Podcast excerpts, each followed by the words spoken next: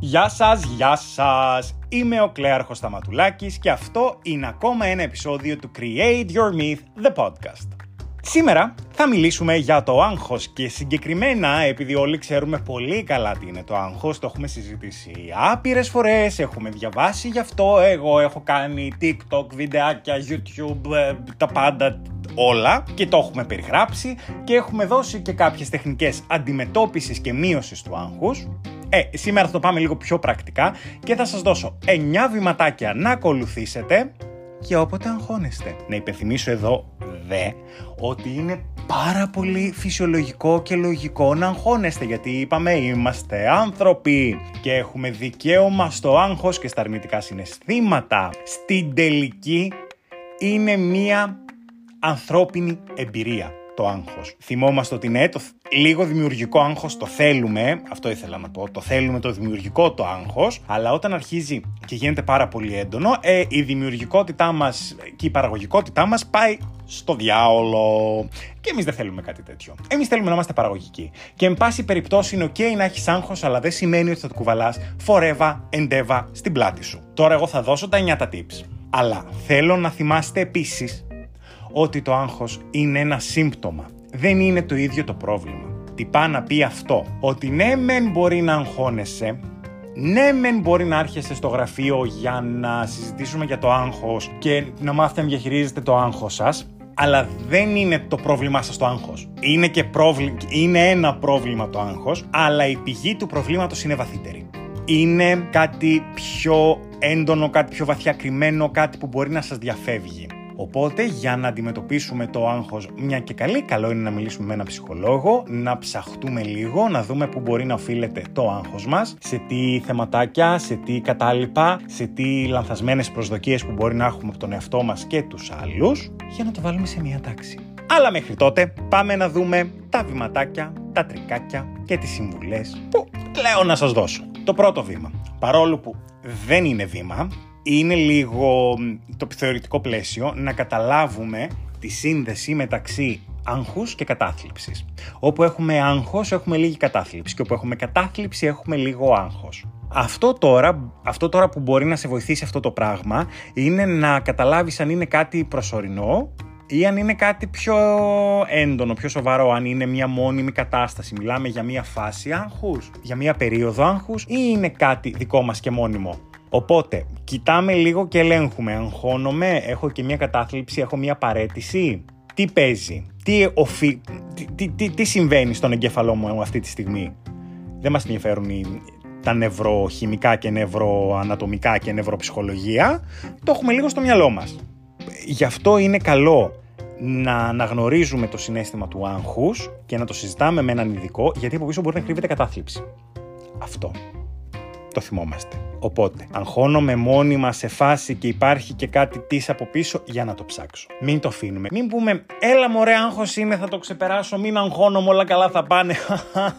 Όχι. Α το κοιτάξω λίγο. Είπαμε σύμπτωμα. Όταν έχουμε κάποιο σωματικό σύμπτωμα, πάμε στο γιατρό. Στο άγχος που είναι σύμπτωμα για κάτι άλλο, γιατί να μην πάμε στον ψυχολόγο; Δεύτερο, που συνδέεται με το πρώτο. Θέλω να αποδεχτείς και να καταλάβεις το άγχος σου. Άφησε τον εαυτό σου να αποδεχτεί την κατάσταση και να οδηγηθεί σε μια αντιμετώπιση του άγχους. Όσο το αποφεύγουμε, τόσο πιο έντονο γίνεται, τόσο χειρότερο γίνεται. Πώς μπορώ να αποδεχτώ και να πω την αίρεση, αγχώνομαι και είναι όντως τόσο κακό όσο το σκέφτομαι ή να το κοιτάξω λίγο καλύτερα; Να σκεφτούμε μερικά πραγματάκια. Όταν μια σκέψη μας αγχώνει, την παίρνουμε και τη σκεφτόμαστε λίγο παραπάνω και λέμε hm, τι μου λέει ότι αυτό είναι γεγονός. Είναι μια σκέψη. Είναι όντως πραγματικό; Τι στοιχεία έχω για να το αποδείξω; Δεύτερο, την παίρνω τη σκέψη και προσπαθώ να τη βάλω σε ένα πιο θετικό πλαίσιο. Μήπως γίνεται λίγο πιο ρεαλιστική, γιατί στο μυαλό μου συνήθως τίνω να κάνω το σενάριο επιστημονική φαντασία; Ποιες είναι οι πιθανότητες αυτό που σκέφτομαι να συμβεί; Και τέλος, ποιο είναι το χειρότερο αποτέλεσμα; Θα είναι όντως η συντέλεια, έρχεται η καταστροφή του κόσμου, ή μήπως εγώ το δημιουργώ το τιτάνο τεράστιο πράγμα στο μυαλό μου; Αυτά είναι τα βηματάκια για να έρθουμε σε επαφή με την, με την αγχωτική σκέψη, με το άγχος μας να δούμε ποια είναι αυτή η σκέψη, ποιο είναι αυτό το σενάριο, να του πούμε Γεια σου, ξέρω ότι είσαι εκεί, έλα λίγο να το συζητήσουμε, έλα να το ξεδιαλύνουμε, να δω λίγο πώς είσαι, για να το ηρεμήσουμε και να το αποδεχτούμε λίγο πιο εύκολα. Τώρα θα γελάσετε, αλλά η τρίτη λύση που προτείνουμε, όχι εγώ προσωπικά, είναι, πώς το λένε, διεπιστημονικό το θέμα. Το, υπάρχουν πολλοί επιστήμονες που ψάχνουν το άγχος και έχουμε συγκεντρώσει τώρα τα 9 βηματάκια τα, τα καλά. Σας δίνω το καλό το staff. Θέλω να οργανώσουμε ένα πλαίσιο, ένα περιθώριο ε, ανησυχίας γκρίνιας, μύρλας. Ναι, επιτρέπεται να αγχωθώ, να μυρλιάσω όσο θέλω, αλλά θα είναι ένα συγκεκριμένο χρονικό πλαίσιο. Γιατί; Είναι αλλιώς να το σκέφτομαι και να αγχώνομαι όλη την μέρα και άλλο να πω ότι ξέρεις τι, θα, θα αφήσω 10 λεπτά κάποια στιγμή μες στην ημέρα, ακόμα και με τους φίλους μου, αλλά θα τους πω ότι θα μιλήσουμε 10 λεπτά για αυτό που με αγχώνει. Είναι οικονομικό, είναι θέμα στη δουλειά, είναι θέμα με το σύντροφο, είναι εγκομενικό τι παίζει, αλλά οριοθετήστε με. Θέλω κι εγώ να κρατήσω το δεκάλεπτο, το τέταρτο, το πόσο θα είναι, αλλά θέλω να με βοηθήσετε κι εσείς. Και τώρα όλο αυτό το προετοιμάζουμε. Έχουμε ένα σημειωματάριο ή το κινητό μας, οκ. Και όποτε έρχεται μία αγχώδη σκέψη ή έρχεται αυτή το ένα θέμα άγχους που έχουμε, που μας γυρίζει όλο αυτό το σενάριο, το σημειώνουμε. Σημειώνουμε την πρόταση. Σημειώνουμε την εκδοχή που δεν είχαμε σκεφτεί. Σημειώνουμε το νέο δεδομένο, το νέο στοιχείο. Φτιάχνουμε αυτή τη λίστα και την βλέπουμε όλοι αναλυτικά στο δεκάλεπτο. Δίνουμε την άδεια στον εαυτό μας να το κάνει αυτό. Έχουμε κάθε δικαίωμα να το κάνουμε γενικότερα, αλλά εμείς προσπαθούμε να το περιορίσουμε σε ένα δεκάλεπτο μέσα στην ημέρα για να ελευθερώσουμε χρόνο και ενέργεια για να γίνουμε πιο αποδοτικοί μέσα στη μέρα μας. Και εκείνα τα 10-15 λεπτά που έχουμε ορίσει μπορούμε να αγχωθούμε και να κάνουμε ό,τι θέλουμε. Βοηθάει όσο αν ακούγεται κουλό. Τι γίνεται τώρα, τέταρτο. Μου έρχεται η σκέψη. Τι γράφω; Μετά τι γίνεται, την κρατάω; Όχι. Κάθομαι και την αναλύω; Σε καμία περίπτωση, γιατί είπαμε έχουμε το δεκάλεπτο. Όμως οι αρνητικές σκέψεις θα συνεχίσουν να έρχονται. Ε, εμείς πρέπει να τις αποφύγουμε. Πρέπει να τις διακόψουμε. Δεν θα βγει από την αρχή.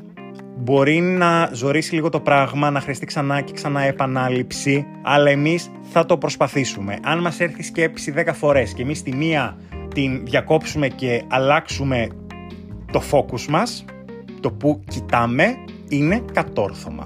Πώς μπορεί να γίνει αυτό, Πολλές φορές είναι το ότι εκεί που θα μου έρθει η αρνητική σκέψη, σηκώνομαι και απλά αλλάζω το μέρος που κάθομαι. Γιατί η οπτική, με συγκεκριμένη, θα μας δίνει ερεθίσματα, λένε οι έρευνες της νευροψυχολογία.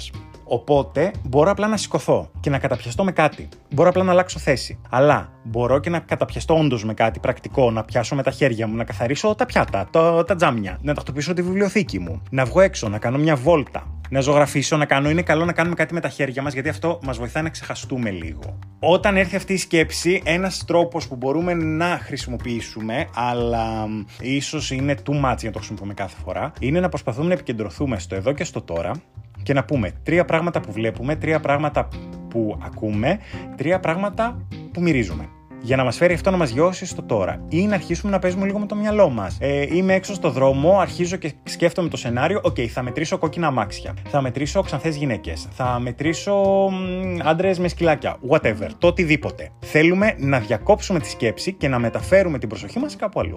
Αυτό μετά μας φέρνει στο εδώ και στο τώρα. Στο να δούμε λίγο, να κάνουμε ένα μικρό, έναν μίνι διαλογισμό και κάποια άσκηση χαλάρωσης ενδεχομένως που μπορούμε να την κάνουμε όποτε έρχονται αυτές οι σκέψεις, να προσπαθούμε λίγο να επικεντρωθούμε στο εδώ και στο τώρα, με αυτά που είπαμε πριν, ή να αρχίσουμε να βάζουμε στη ρουτίνα μας, στην καθημερινότητά μας, ασκήσεις χαλάρωσης και αναπνοής που βοηθάνε σώμα και μυαλό. Υπάρχουν πάρα πολλές μέθοδοι. Μπορείτε να ψάξετε YouTube, μπορείτε να ψάξετε παντού. Μπορεί να κάνω και εγώ κάνα βιντεάκι, να έχω ένα ξεχωριστό τύπου podcast που να είναι ασκήσεις χαλάρωσης, ηρεμίας. Τι λέτε. Α το δοκιμάσουμε λίγο μπορούμε να δοκιμάσουμε την απλή άσκηση αναπνοής που είναι εισπνέω από τη μύτη, μετράω μέχρι το 5, κρατάω 2, 1, 2, εκπνέω από το στόμα μετρώντας μέχρι το 5, κρατάω 2 και μετά εισπνέω. Είναι μια πολύ απλή άσκηση που μπορείτε να τη δοκιμάσετε. Αλλά γενικά θέλουμε πράγματα τα οποία θα μας ηρεμούν, θα μας χαλαρώνουν και θέλουμε να τα βάλουμε στη ρουτίνα μας και στην καθημερινότητά μας. Γιατί άμα μάθουμε και βάλουμε το σώμα μας να ξυπνάει και να κάνει ένα μικρό διαλογισμό ή ασκήσεις χαλάρωσης και αναπνοής, μπαίνει σε πιο ήπιο mood και το άγχος έρχεται πολύ πιο ήπια και πολύ πιο διαχειρίσιμα. Και με αυτό καταλαβαίνετε και περνάω στο έκτο tip, πόσο σημαντική είναι η αναπνοή. Οπότε πρέπει να μάθουμε να αναπνέουμε σωστά. Και αυτό είναι μέσω της διαφραγματικής αναπνοής, το οποίο το, όσοι ασχολούνται ειδικά με διαλογισμό ή με γυμναστική, ε, πιλάτες, γιόγκα, γνωρίζουν πάρα πολύ καλά. Μαθαίνουμε και αναπνέουμε από την κυλίτσα μας. Δηλαδή, όταν κάνω την εισπνοή, φουσκώνει η κυλίτσα, δεν φουσκώνει το στήθος. Γιατί έτσι η αναπνοή γίνεται πιο βαθιά, περισσότερο οξυγόνο στον οργανισμό και μαθαίνουμε και ηρεμούμε. Δηλαδή, δεν είναι μόνο το διαλογιστικό πνευματικό κομμάτι της αναπνοής μας, είναι και ουσιαστικά η παθολογία μας, το πώς λειτουργεί το ανθρώπινο σώμα. Περισσότερο οξυγόνο, σωστότερη. Ε, από... Όχι, δεν είναι η απορρόφηση. Αυτά τα, με τις ανάσες και το οξυγόνο τα παίζαμε στα δάχτυλα καιρό COVID, τα ξεχάσαμε τώρα. Τέλος πάντων, μπαίνει περισσότερο οξυγόνο στο, στο, στο σώμα μας. Ο οργανισμός μας το αξιοποιεί καλύτερα και είμαστε πιο αποδοτικοί και πιο ήρεμοι. Μπορείτε να ψάξετε λίγο παραπάνω τις βαθιές αναπνοές και τις διαφραγματικές αναπνοές. Υπάρχουν πάλι βιντεάκια και ειδικοί διαλογισμοί.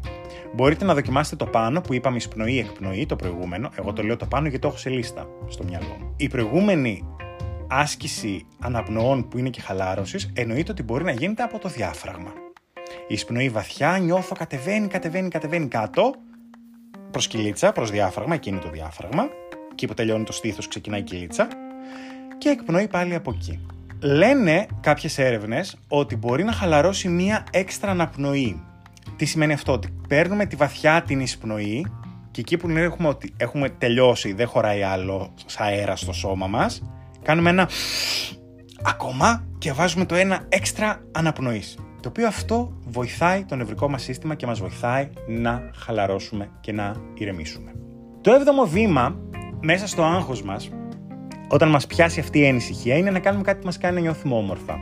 Να κάνουμε μια βόλτα με ένα ποδήλατο, να διαβάσουμε ένα βιβλίο, να ζωγραφίσουμε, να μιλήσουμε με φίλους. Πολύ σημαντικό αυτό. Στο τηλέφωνο, βιντεοκλήση. Αν τα πάμε καλά με τη μητέρα μας, με τους γονείς μας, μπορούμε να μιλήσουμε στη μητέρα μας γιατί η φωνή της, έχουν δείξει έρευνες, η φωνή της μάνας χαλαρώνει το νευρικό σύστημα.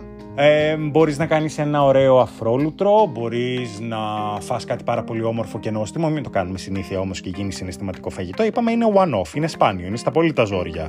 Αλλά από την άλλη μπορεί να μην είναι γουρνιά, μπορεί να είναι κάτι μια σαλατούλα νόστιμη που τη λιγουρεύεστε. Δεν πείθω κανέναν, ούτε τον εαυτό μου. Αλλά είπα να το πω. Οπότε μέσα στο άγχος μας προσπαθούμε να κάνουμε κάτι όμορφο. Και πολλές φορές μπορεί να πιεστούμε να το κάνουμε. Ακόμα και η βόλτα έξω, όταν είμαστε στα όρια άγχους κατάθλιψης να μας καταβάλει, ακόμα και η βόλτα έξω μπορεί να είναι ζώρικη. Αλλά σας παρακαλώ, σε παρακαλώ, σήκω από τον καναπέ σου και κάντο. Αν χρειαστεί, κάνε απλά μια βόλτα το τετράγωνο. Μπες στο διπλανό σούπερ μάρκετ και χάζευε το διάδρομο πάνω κάτω, πάνω κάτω, δύο-τρεις φορές και φύγε. Βγάλε μια βόλτα το σκύλο σου. Κάντο. Θα σε βοηθήσει. Θα σου αλλάξει τελείως τη διάθεση. Αφού γίνουν όλα αυτά και ηρεμήσει, και άρα το άγχος ήταν λίγο πιο διαχειρίσιμο, θα μπορέσεις να του δώσεις λίγη παραπάνω σημασία για να δεις τι σου λέει. Είπαμε, κάθε συναίσθημα έχει να μας πει κάτι. Άκου το άγχος σου. Τι θέλει να σου πει. Πού σου χτυπάει το καμπανάκι. Τι συμβαίνει. Αντί να πεις απλά το ότι εντάξει αγχώνομαι, αγχώθηκα, είμαι έτσι, χαχά, το συνηθίζω αυτό να αγχώνομαι, ε, OK. Okay. Άλλαξε το, τον τρόπο, το σκεπτικό όλο αυτό και ρώτα λίγο τον εαυτό σου.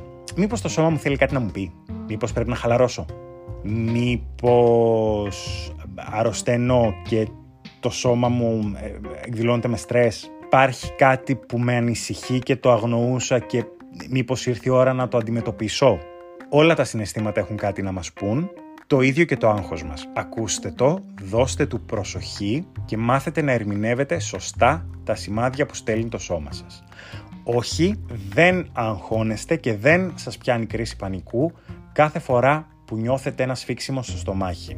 Μπορεί να είναι μια ναγούλα αλλά όταν ξέρουμε ότι αγχωνόμαστε και είναι μια σκέψη που γυρίζει στο μυαλό μας ξανά και ξανά, ας το εξερευνήσουμε λίγο βαθύτερα να δούμε τι ακριβώς συμβαίνει. Και τέλος, αυτό που είπαμε και πριν είναι μια δική του κατηγορία από μόνο του, το να μιλήσουμε σε ένα άτομο που αγαπάμε. Αυτό ανήκει στα πράγματα που μας δίνουν χαρά, αλλά είναι μια δική του κατηγορία.